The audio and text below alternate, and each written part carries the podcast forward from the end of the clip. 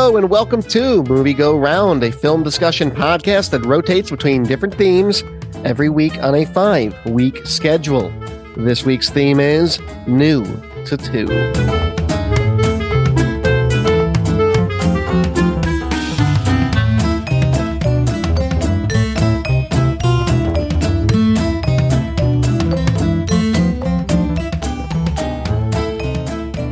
Hello, everybody. My name is Brett Stewart. Joining me on this lovely evening after a bevy of tech issues, but we're here all the same. Nicole Davis, how are you?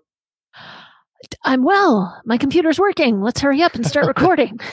yes, we do have you. We can hear you. You sound great. We have David Luzader on the line as well, and he sounds great. How are you, David? I'm doing well. Happy to be here, ready to discuss uh, another movie. Absolutely. Now, new to two is the opportunity for one of us to bring a film that naturally the other two have not seen before. This is becoming increasingly difficult. When you do a movie podcast with people that you've been watching movies with for like three years and all of you watch a lot of movies, it's gotten a little difficult, but I found one. It was my turn this time that I think that you guys hopefully enjoyed or got something interesting out of. It's a very interesting movie, I think. But before we get into it, I want to announce next week's movie. It is a Netflix roulette round. We spin a wheel on Netflix and it tells us what we are going to be watching. We are going to be watching Billy Elliot. It came out in 2000. If you want to check that out, it is available, of course, on Netflix.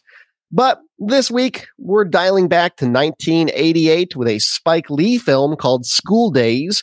Spike Lee tells a tale of a week in the life of a historically black college in the run up to homecoming. Now, briefly, the reason I picked this was I I really just wanted to do do the right thing, and Nicole had already seen it, so that was out of the question. Um, I, I, expected that. No, I expected that. Uh, so go see Do the Right Thing. It's a better movie. I'm just going to say it right now. But this oh, is Do the Right Thing is a masterpiece. Right. It is Spike Lee's masterpiece, movie. which is also insane that it was only one year before this because the jump in quality and storytelling ability is quite astounding. That said, this is a really interesting piece of cinema from one of cinema's most interesting and celebrated directors. And I think it has a very interesting story to tell, albeit one that is often uh, very wayward and and kind of rambles around for does about, it have a story to tell? Yeah yeah. Uh, yes. for about a half it does. For, for, for about, about, half, half the movie. Yeah. It's about a half longer a half hour longer than it should be. Like this movie has issues and we'll get into quite a few of them. I'm by no means bringing this the way i would bring like a future classic. I just wanted you guys to see this because a i'd love listeners to know it exists uh, and because not a lot of people know about it and b uh, it's just fun to talk about Spike Lee. We've never done one of his films. So we're here doing School Daze. Uh, neither of you had seen it before. Had either of you heard of it, first of all? Because this is like the oh, yeah. treasure trove no. deep in Spike Lee land. Nope. Okay, so this movie, uh, first of all, I just want to dig into some of the more light stuff before we get deeper in. kind of jumps between comedy drama, if you can even call it that, and musical. So the first question I want to ask you guys is there are musical parts, of which there are several. Are they good? Do they last too long? This is something David had in our docket as well. Uh, and I have two points on this, but I'll get to you guys first. Did you enjoy that abrupt switch? Because it's very abrupt. There's a point in this movie where the two sets of women go into Riri's uh, barbershop or not barber, uh, salon, salon. women, barbershops for women. and they have this, in my opinion, the best scene in the movie. They have a really awesome musical number and it kind of sets a really weird tone. It's very unexpected. Like, did that catch you guys off guard? Um, I knew it was coming. I knew there were musical numbers in this movie. Um, I'm also a little more used to abrupt tone switches. We we've talked before about like uh, East Asian movies and how they tend to sometimes juggle between like drama and slapstick. And mm-hmm. um, mm-hmm. I've been watching more Bollywood movies, and they'll throw in musical numbers at the drop of a hat, which have nothing to do with the narrative. So, um, and this one, you know, the musical numbers mostly have a point to make. Um, so yeah, I, I was I was down with it. All right, I should probably say this kind of off the bat. I didn't really like this movie that much. There's a lot of there are a lot of really interesting ideas that I don't think lives up to the potential of it at all. This movie does not carry out on what is promised to me at the beginning of this movie. wow. This is why you need to go see Do the Right Thing. But part I of totally partially partially why uh this movie starts and there's musical number which okay i think i have some issues with the, the music in this movie is very rough. Uh except for some of the musical numbers that okay we'll get to it in a sec. Uh and like suddenly this musical number starts and it's this kind of fantasy sequence where they're in a hair salon and they're like fighting dancing sort of thing. And i'm thinking oh okay this is the musical numbers we're getting for the rest of the movie uh, except that it's not the musical numbers we get for the rest of the movie are people singing while events are happening who aren't characters in the film. Uh, and then something about butts.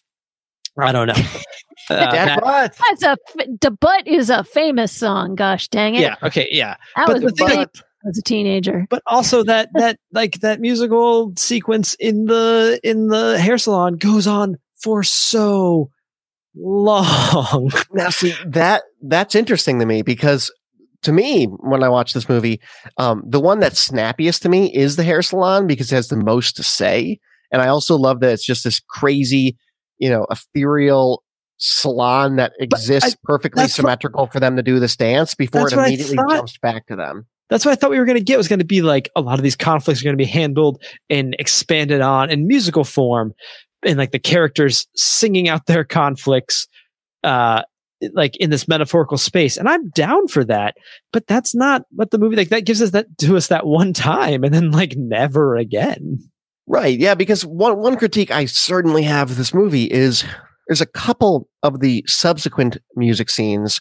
um, that just are so very long and underscore uncomfortable sex scenes that are also so, So very, long.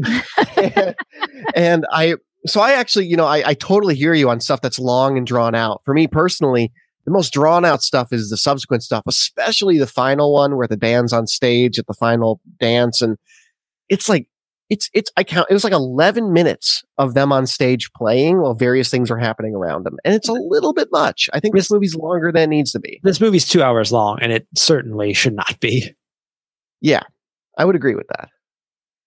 Uh, but I do really love the musical scene in in the like salon. I don't know why I can't keep thinking of the word salon. I'm so used to barbershop. But in any case, your brain's going to Solange which we could just talk about Solange let's just talk time about Solange, right? Uh, and I- and I think the way that scene is introduced is very interesting because it's the, you know these two groups of women. One are in a sorority, one are just a big group of friends. They collide in this hall in this hallway, and they're you know e- each side is too proud to get the other one to move to walk past, and then it just cuts to this you know magical barbershop somewhere else salon, Salon. and uh, then right as soon as that's done, snaps right back to the girls in each other's faces, and the scene's over. again And love That that, would have been cool to start the whole movie. I agree. That would have been really cool.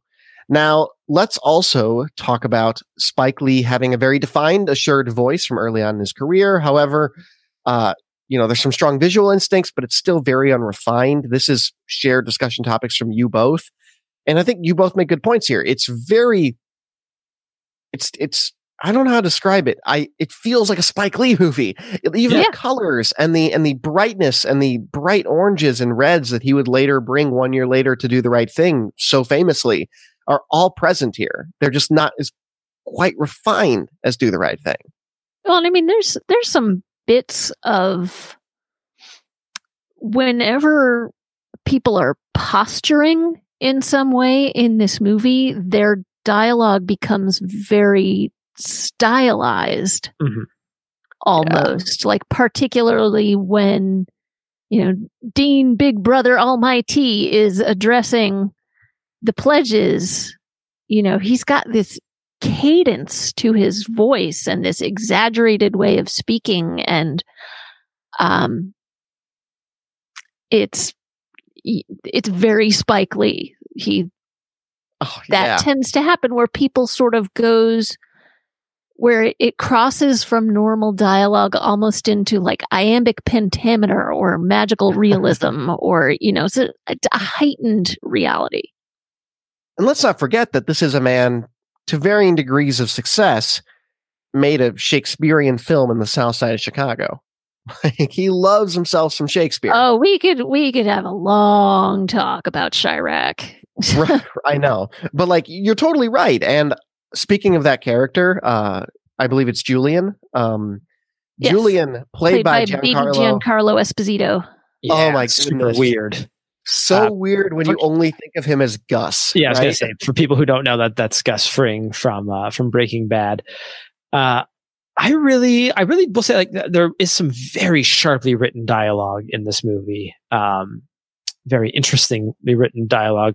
Uh, the part that I point out, the strong visual instincts, uh, but still a little unrefined. There's one shot in particular that really stood out to me, uh, which is when um, uh, Laurence Fishburne's character, uh, uh, Dap, is is sitting and he's talking to some people in like the quad or whatever, and uh, there's some noise that you know draws his attention, and he sees his girlfriend, and he walks over to go talk to her, and we have this tracking shot of when he's walking, and then he gets to where she's standing, and it it goes up a little bit. The shot awkwardly raises slightly to show us that she's standing under a bell which is smart because it is showing us what the noise was. Like that's that's good instinct. But it's like it's kind of awkward to have a shot suddenly like shift upwards.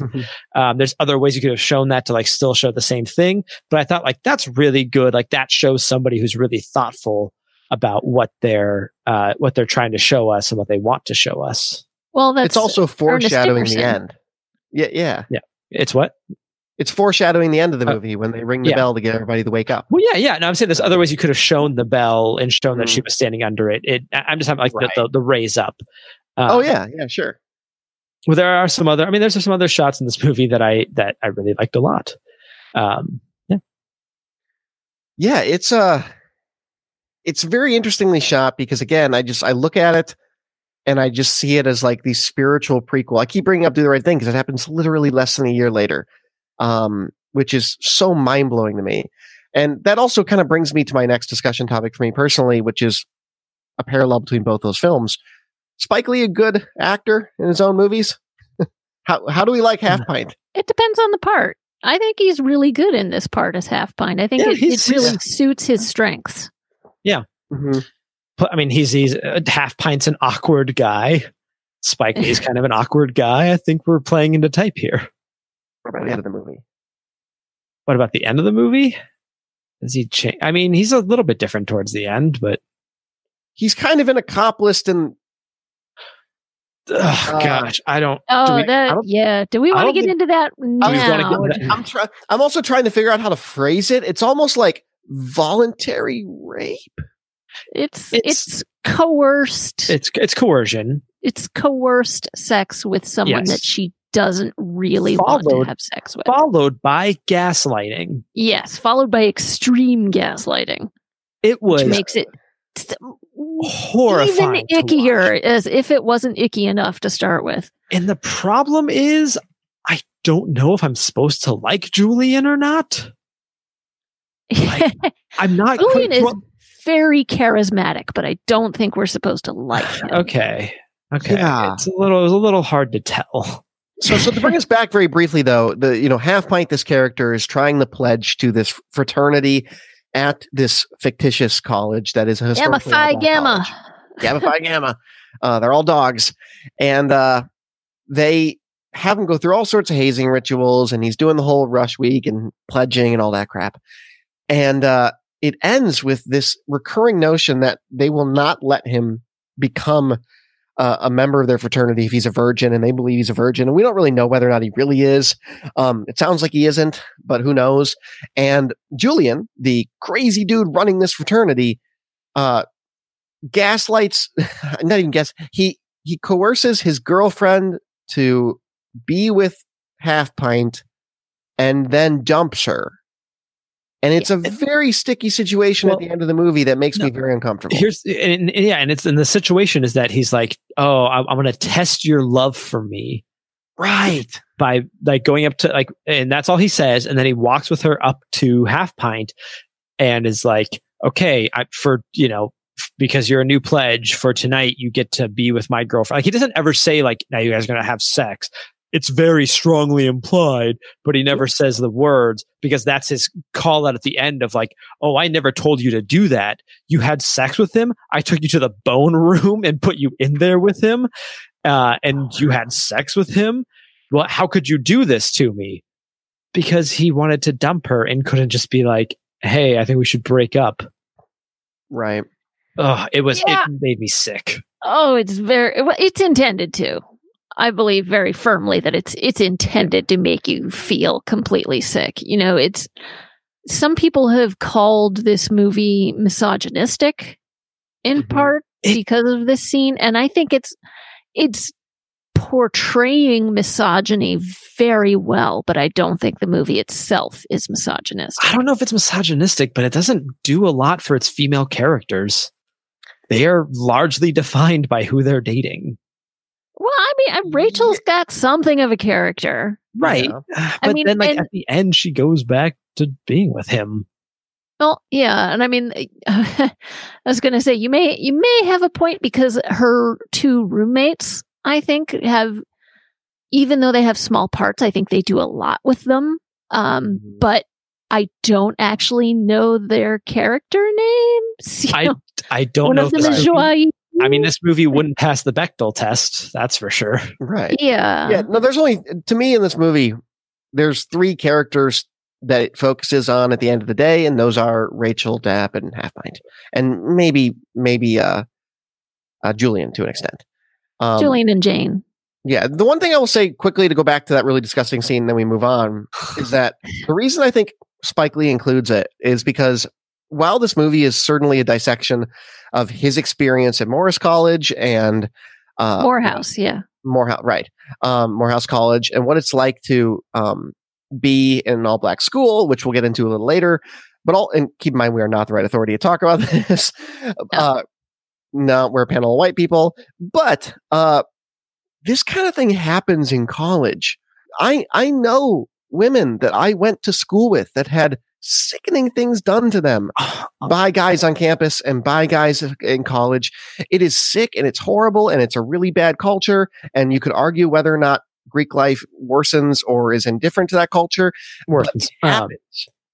Um, it- I think it- this movie doesn't flinch from it and it makes it all the more heart wrenching and angry to watch. all I could think was I was like, this poor girl would have complexes for the rest of her life. But because Oh, he's yeah. very vulnerable, as people are when they're that young in college, and and he takes advantage of that. There and and to what you were saying, there is some definite realism of being in college um, w- within this movie. Uh, thinking of the scene where Dap is talking to his friends and kind of finds out that his friends aren't as behind him as he thought they were, as he and they all like storm out of the room, and you know it's this big thing. Like he's really pissed off at them, and like ten seconds later, they're like, "Hey, you want to go get some KFC?" Uh, but back then, we could call it Kentucky Fried Chicken. Um, and it's just like just how quickly of like we have the we're, oh, we're so mad at each other and like hey you want to go hang out I think the proper way to describe that scene, David, is oh my God, we're going to walk into Samuel Jackson. yes samuel jackson is in this movie Shows up in this movie. Um, and I actually want to get to him a little bit later. because I looking think he's- older than he does as nick fury somehow yeah, it's weird. It's really weird. He's like a twig too. He's so thin.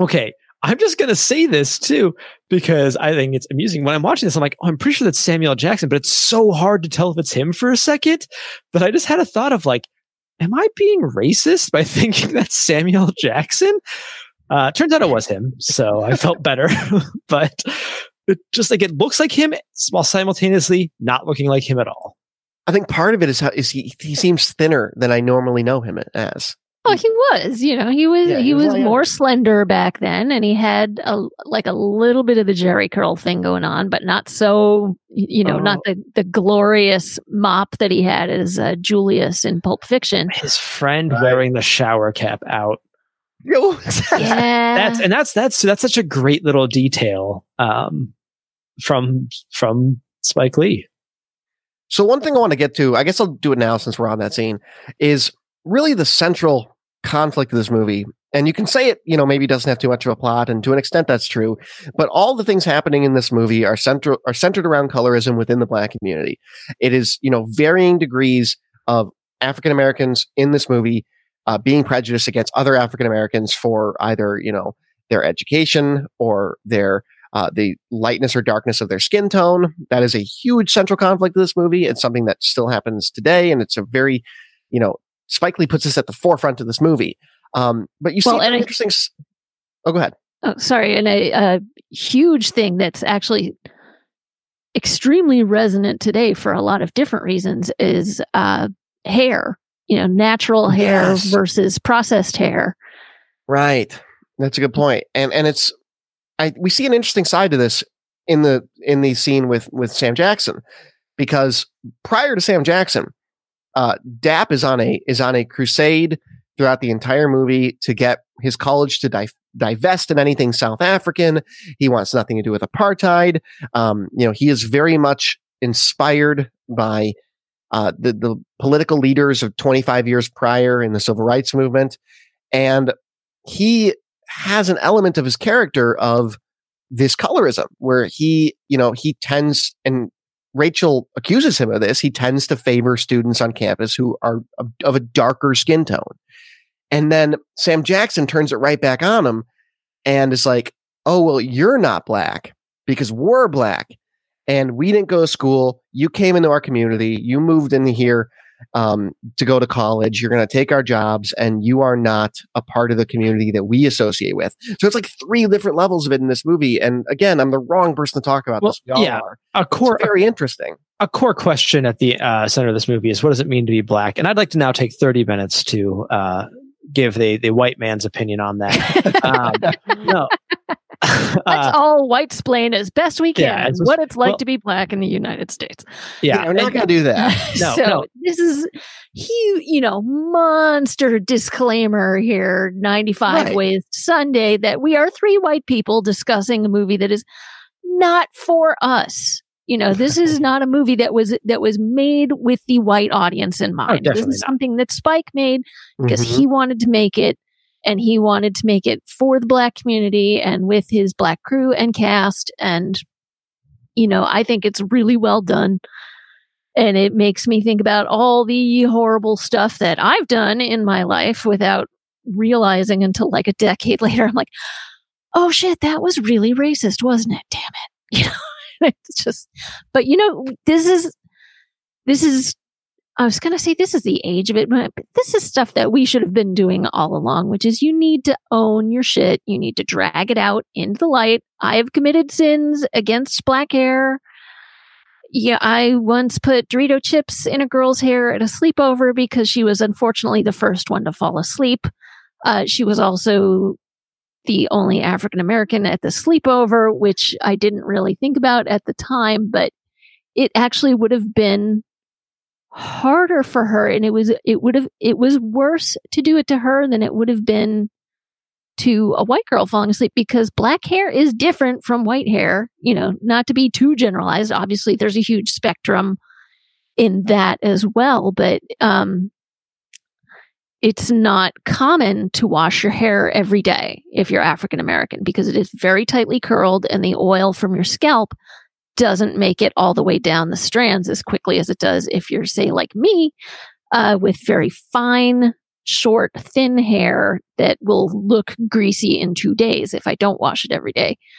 Um, so, you know, I, what I did was worse for her and that was terrible. And I once, and this is really bad, but like I said, you got to own your shit.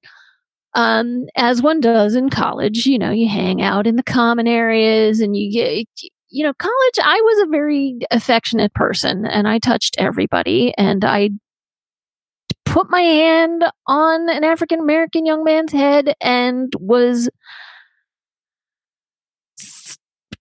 made a remark being startled about the texture of his hair and it's not cool and it's not good and I feel bad about it because I should because it's racist and you know but I got to own that. I got to bring that on and I got to own it and I got to look back on it and feel bad about it and which I do.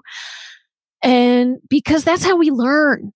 You Right. know, that's how you stay. That's how you try to wake yourself up, as you, Larry Fishburne says at the end of the movie. He's saying it in a, a different way, but I take it as a, a call to, you know, try to wake up and stay awake and stay aware of all these issues because it's, you know, stuff with is happening today with African American hair. Where like there was a kid in Eastern Massachusetts where I live. Um, there's a school that has a dress code policy that doesn't allow for quote unquote distracting hairstyles and apparently very common African American hairstyles like dreads and braids are considered distracting. And in order to be not distracting, it seems implied that they should be uh, damaging their scalps, possibly, or, you know, making their hair more prone to breakage by processing it and making it look more like Caucasian hair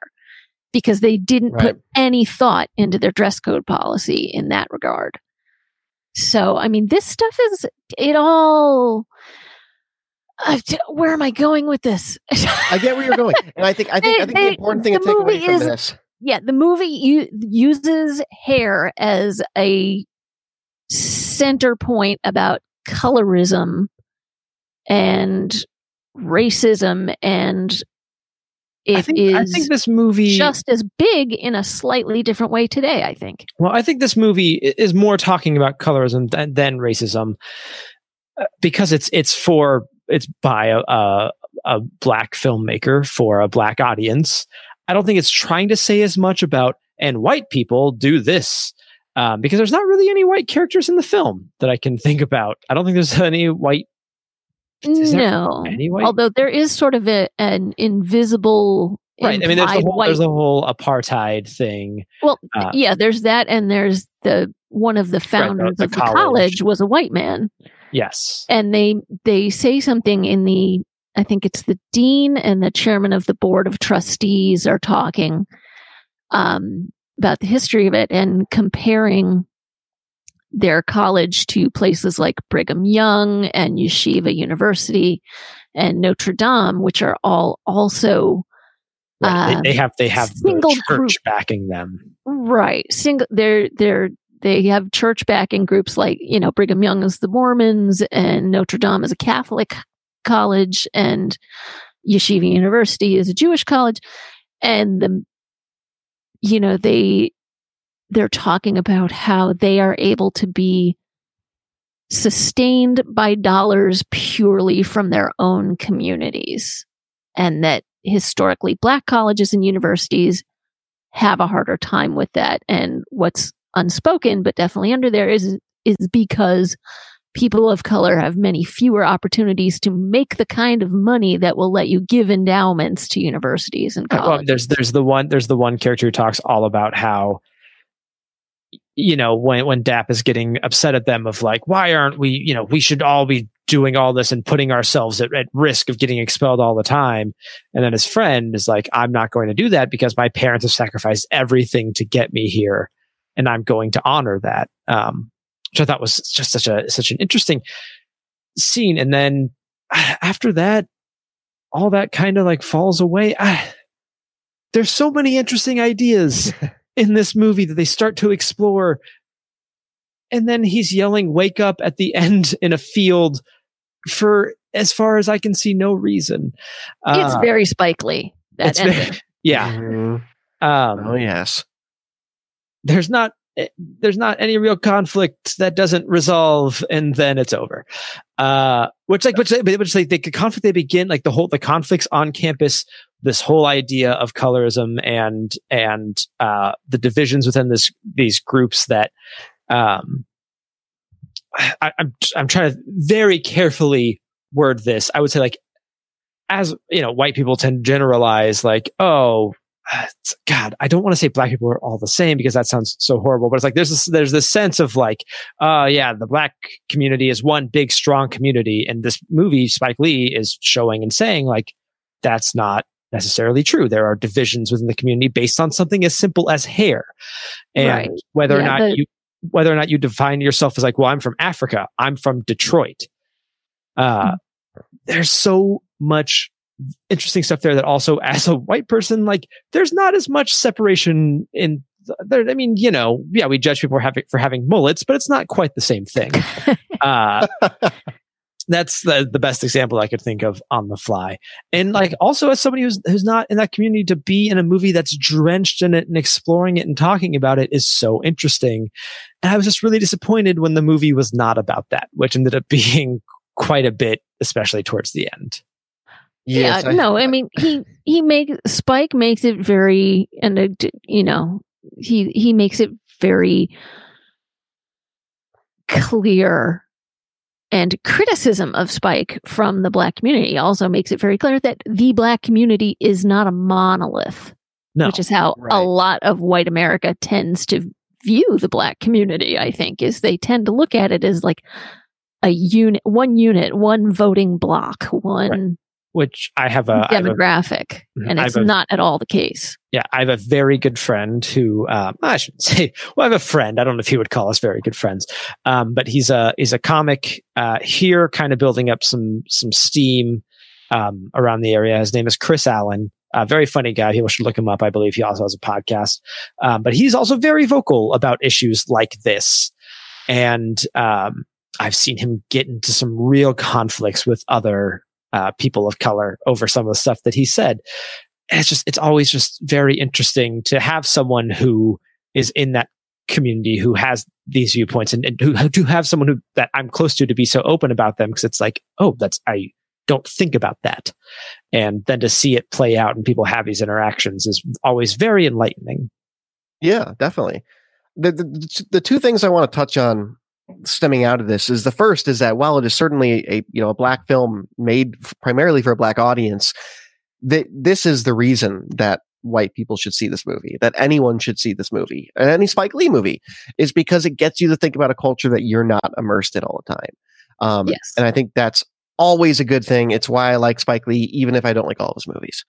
Um, the other thing I want to talk about is that you have the division between the the two, the lighter skinned African Americans in this movie, the darker skinned African Americans in this movie, and this is most you know poignantly portrayed, particularly in the aforementioned scene we talked about in the salon, where it's the and I'm going to preface this with you know this is a early sl- you know mean term. You should not call people this. It's it is it's not the N word, but I'm not going to say J word because people won't know what that means.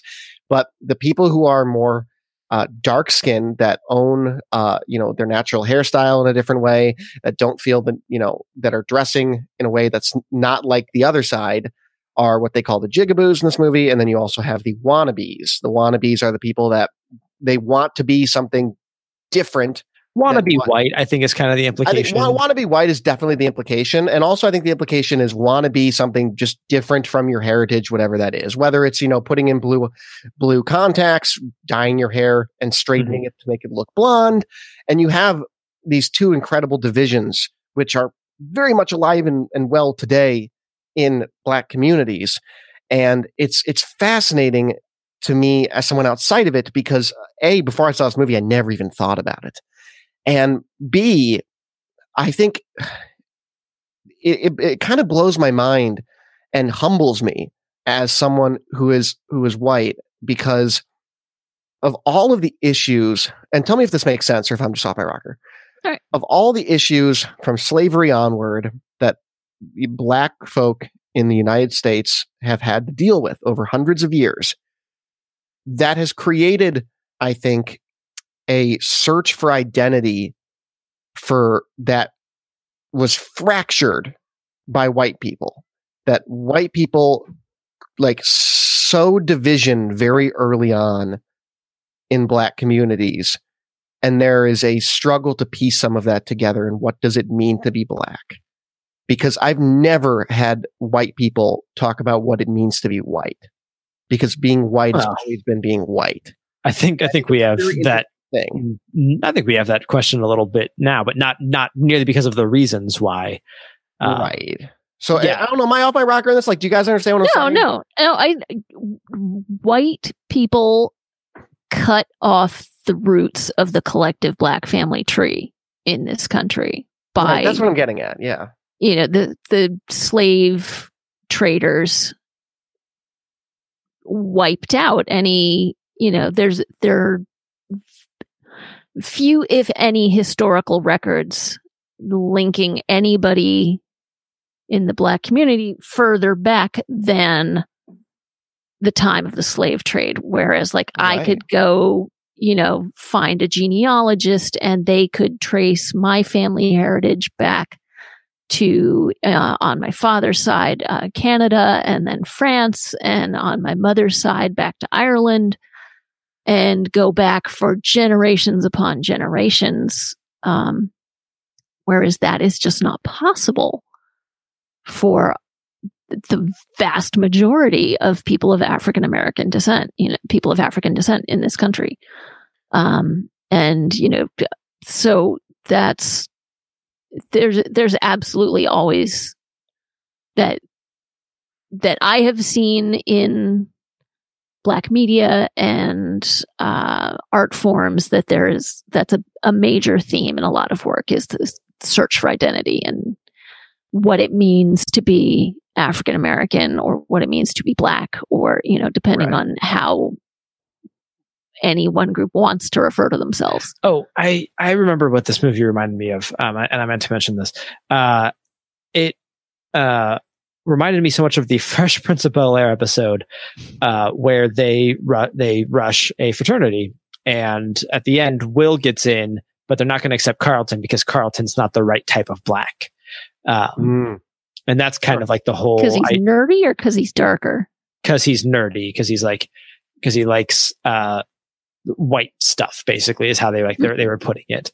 Um, I don't. It's been years since I've seen it, so I don't think I got too much into like the the color of the skin beyond you know that they're both black. But it was like just because of how he acted, it wasn't hmm. black enough. Right. Yeah.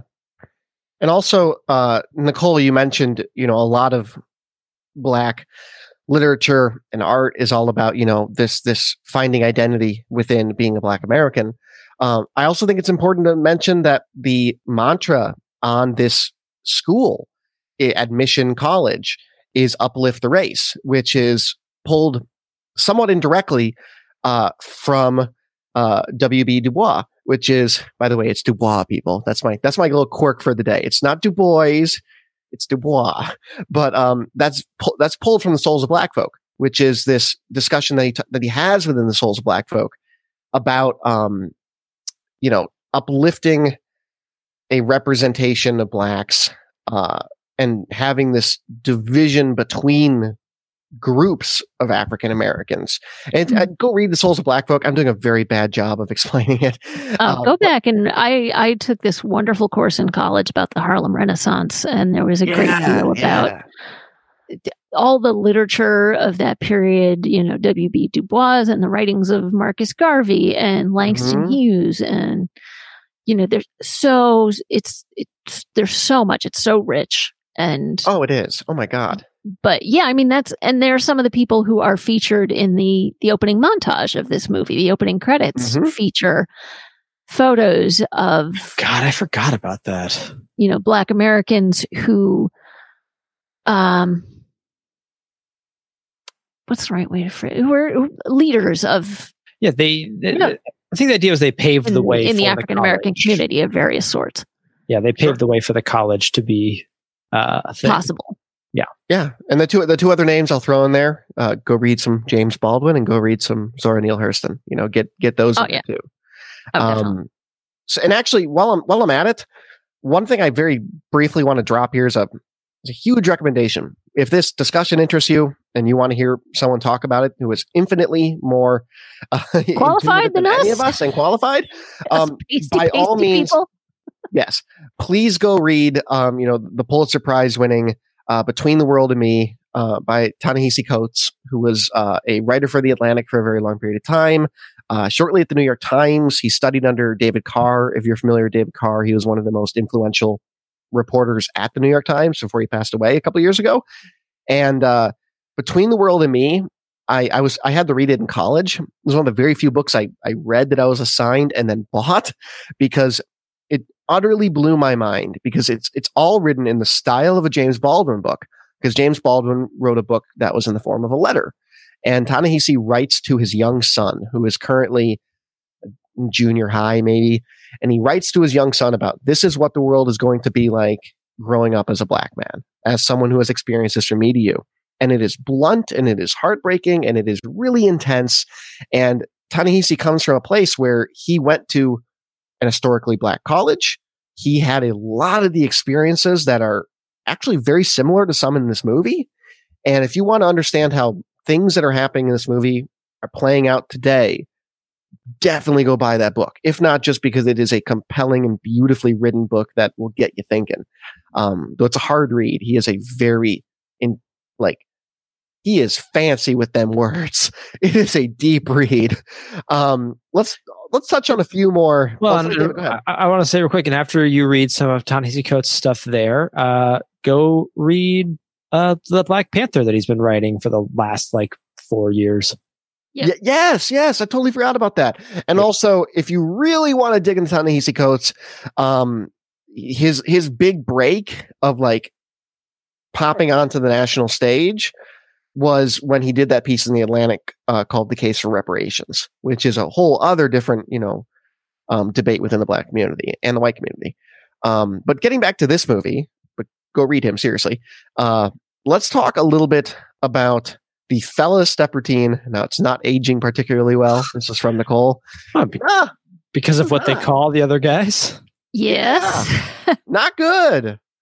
Um, no, the F slur is thrown around here in not a cool way. There's never a cool way to use the F slur, but uh, so well. Here's uh, so where I'm at in my life is I'm a 30 year old man, and uh, I have gotten into stand up comedy in the last couple years. And so I have some group chats with some comics and I hang out with some comics, not much because a lot of them are young 20s guys.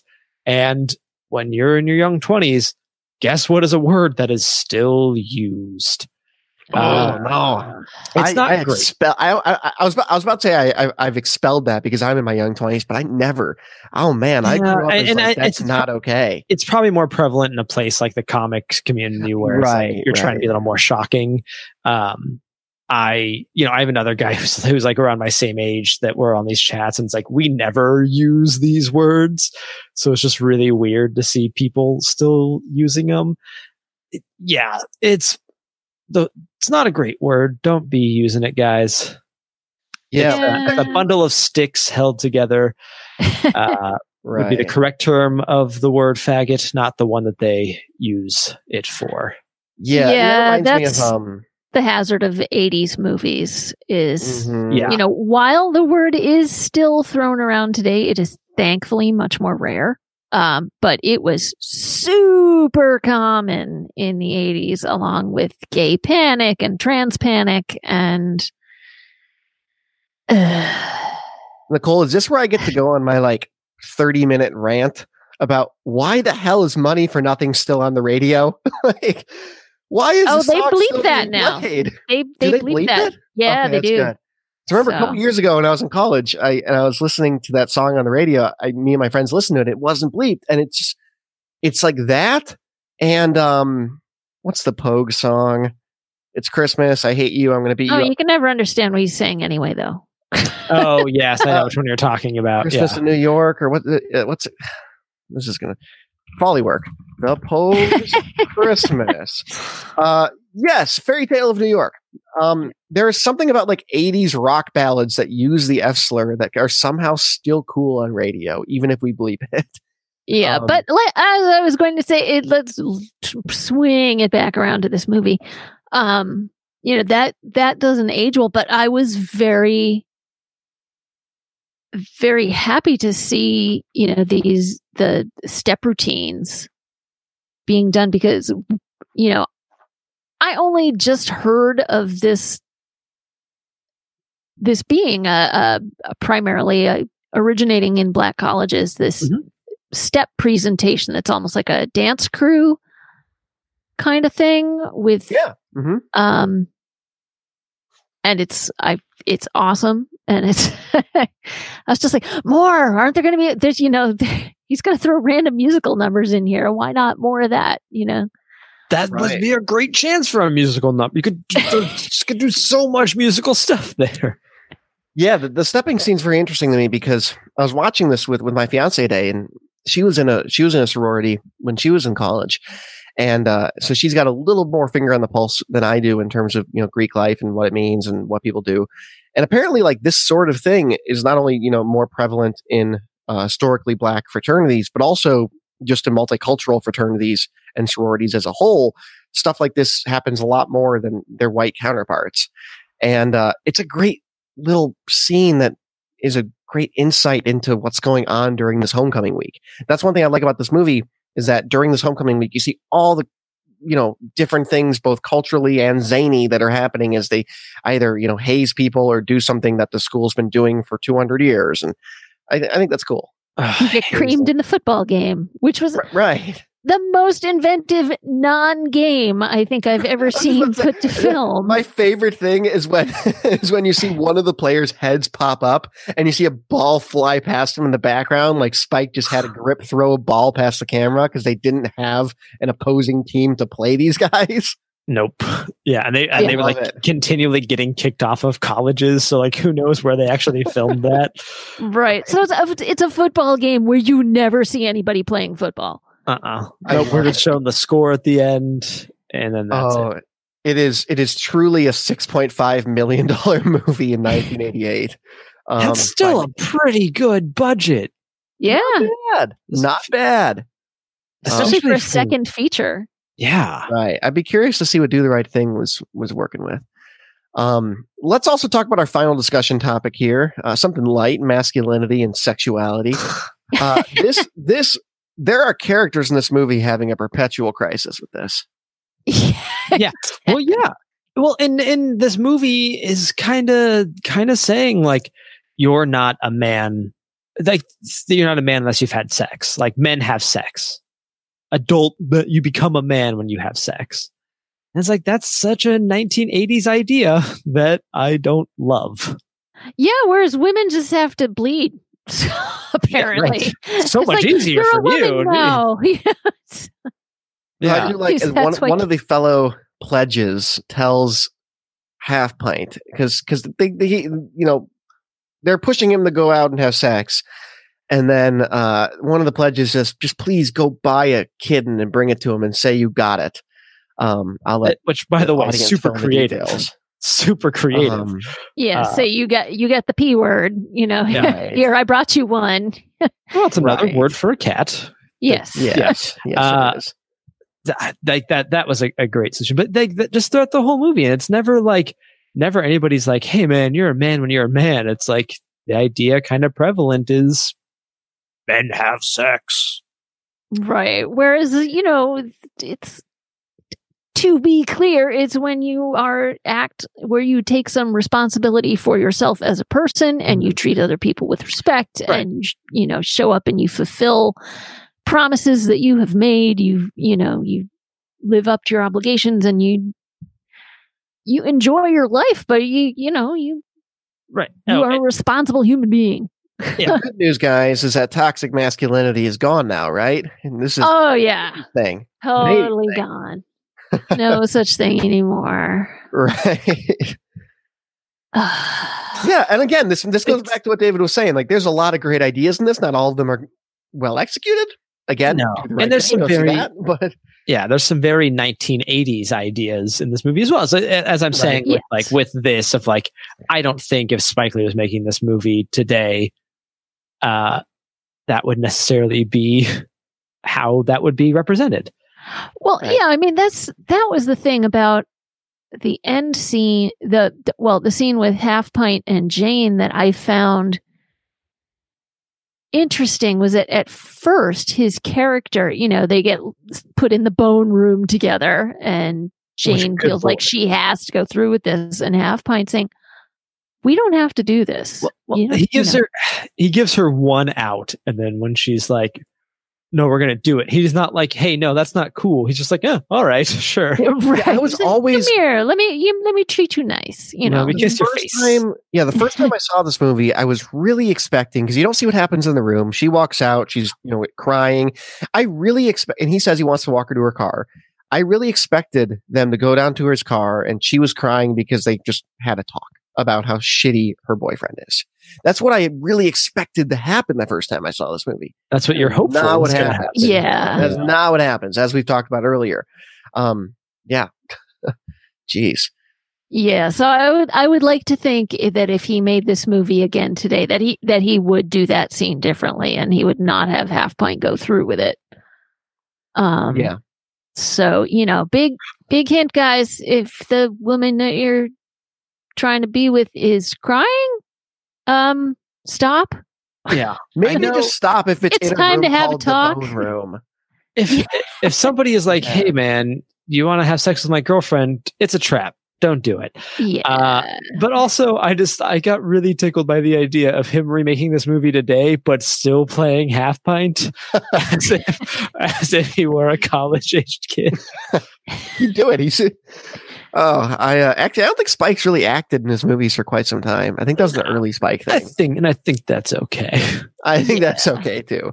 Uh, the one thing I do want to say before we close out is we've talked a lot about the music in this movie, and what I've always thought about while watching this movie is while the music choices are, in my opinion, they range from really on point to way out there, and they don't really land their mark. It definitely just is totally a movie that was about to open up to another movie in which Spike would go to Public Enemy and have them write, you know, what became one of the most definitive songs of early hip hop, which was Fight the Power. Fight the Power was written for Do the Right Thing.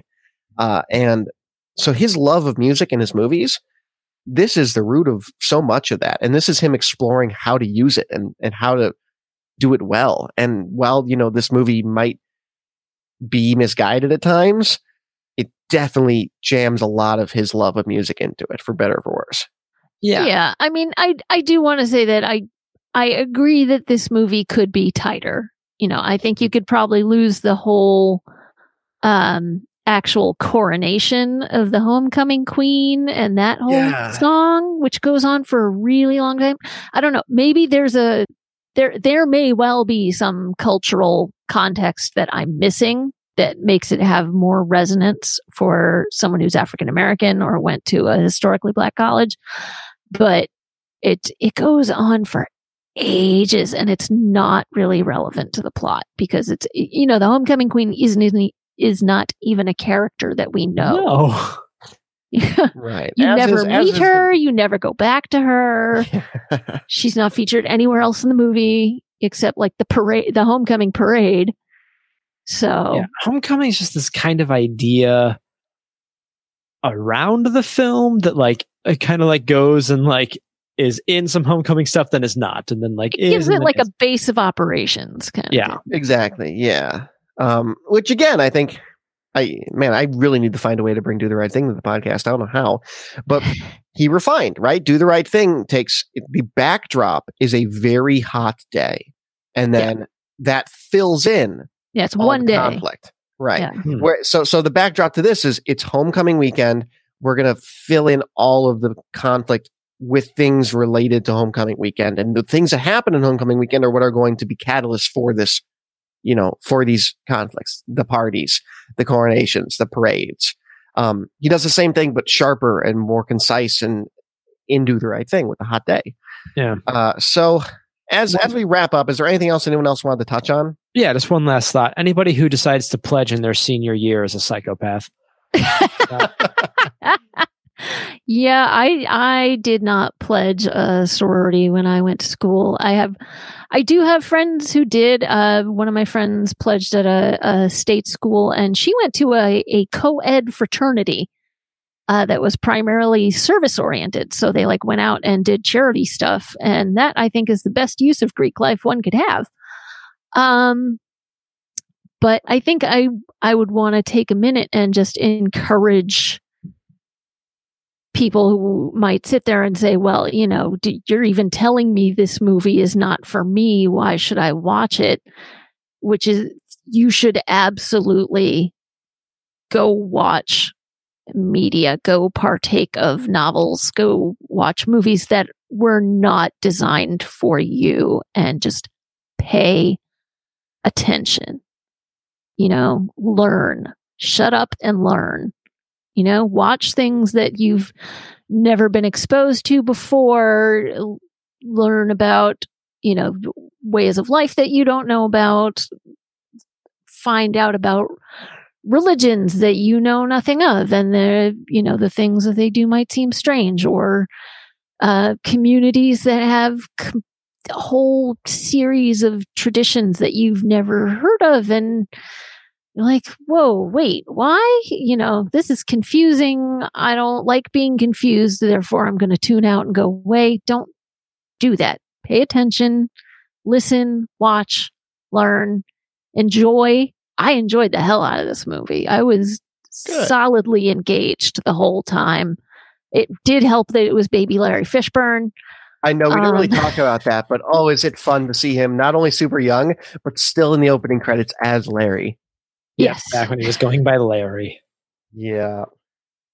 Oh, I miss Larry. Just, Yeah. The, the funny thing is, like, I my fiance couldn't pin him. She couldn't figure out who it was, and then I showed her a modern photo where it's like he's he's a he's a handsome man, but his face is rounded out more, and that's the iconic. Oh, he put on some some and, heft oh, as he got older. Yes.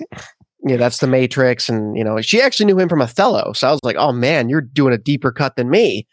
Yeah, um, he he plays a great Othello. Yes. So wonderful, wonderful actor. Well, guys, uh, thank you. Next week we are going to be watching uh, Billy Elliot. Is this a sad movie? Is it a happy movie? Like, what am I getting into here, it's, Nicole? You, you guys have seen it.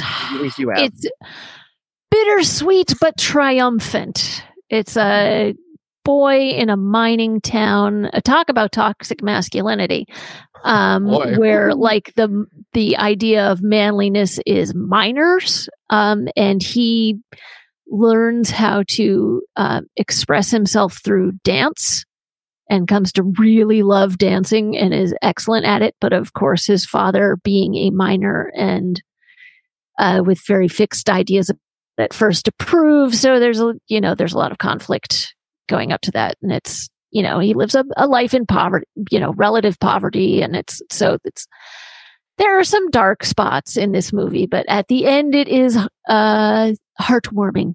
So I am, uh, I'm deeply concerned that what you just described to me uh-huh. was um, an entire subplot in the reboot of Sabrina. Because A, I know that. What? what really bothers me is that I know that that is an entire subplot where there is a character that their story arc is exactly as you have just described with their literal toxic masculine coal miner dad. It's the uh. dude that uh-huh. dates Sabrina. You guys wouldn't know. It's just the hip, cool new show that all the kids are watching. Um, Is Jamie Bell in it? No. uh, it was it was on and it was definitely a weird guilty pleasure. It was it's a it was a dark place. We're not going to talk about Sabrina the Teenage Witch. Um, let's not? close out our episode. Uh, David, where can people find you online? I think you can also find me, uh, in addition to this podcast, if you want to hear me talk about just science fiction movies, you can find me on the Brokeback Mountain podcast with Phil Rude and around the internet under the username Davluz. That is D A V L U Z. So Twitter and Instagram, you can find me there. Very good. What about you, Nicole? I take care of our Facebook page, facebook.com slash movie go around podcast. Uh, I am Nicole underscore Davis on Letterboxd. I uh, haven't tweeted in a long time. I'm back on Instagram uh, as other dot Nicole. If you want to follow me over there, which is nothing to do with movies, but hey, um, except that I just went to the Independent Film Festival Boston and saw a few movies there. So I, I guess cool. I do put up movie related stuff over there. Very good. Uh, you can find me on Twitter at I am Brett Stewart. If you'd like to find all the socials, that is the show's Facebook and Twitter, which you should totally follow. If you want to follow any of us and all these links we just spewed out, head on over to social.mgrpodcast.com. All the links for those are there. You can email the show. We would love to hear from you, particularly on an episode like this where your input is incredibly valued. It always is, but this is a really interesting episode to hear your thoughts on. Hi, hi at mgrpodcast com. The last thing I will say is if you have an opportunity, go ahead and rate us on iTunes or Stitcher. We want to get more of those in there. We want to keep growing this audience. Those numbers grow very slowly and we, they are growing and it's wonderful, but we would really love to get more people in here to have the opportunity to do even more crazy things with you did this to us weeks and all that sort of thing. So head on over to iTunes or Stitcher, mostly iTunes, and rate us. We would so appreciate your feedback. That'll do it for myself, David, and Nicole. We will be back next week with Billy Elliot.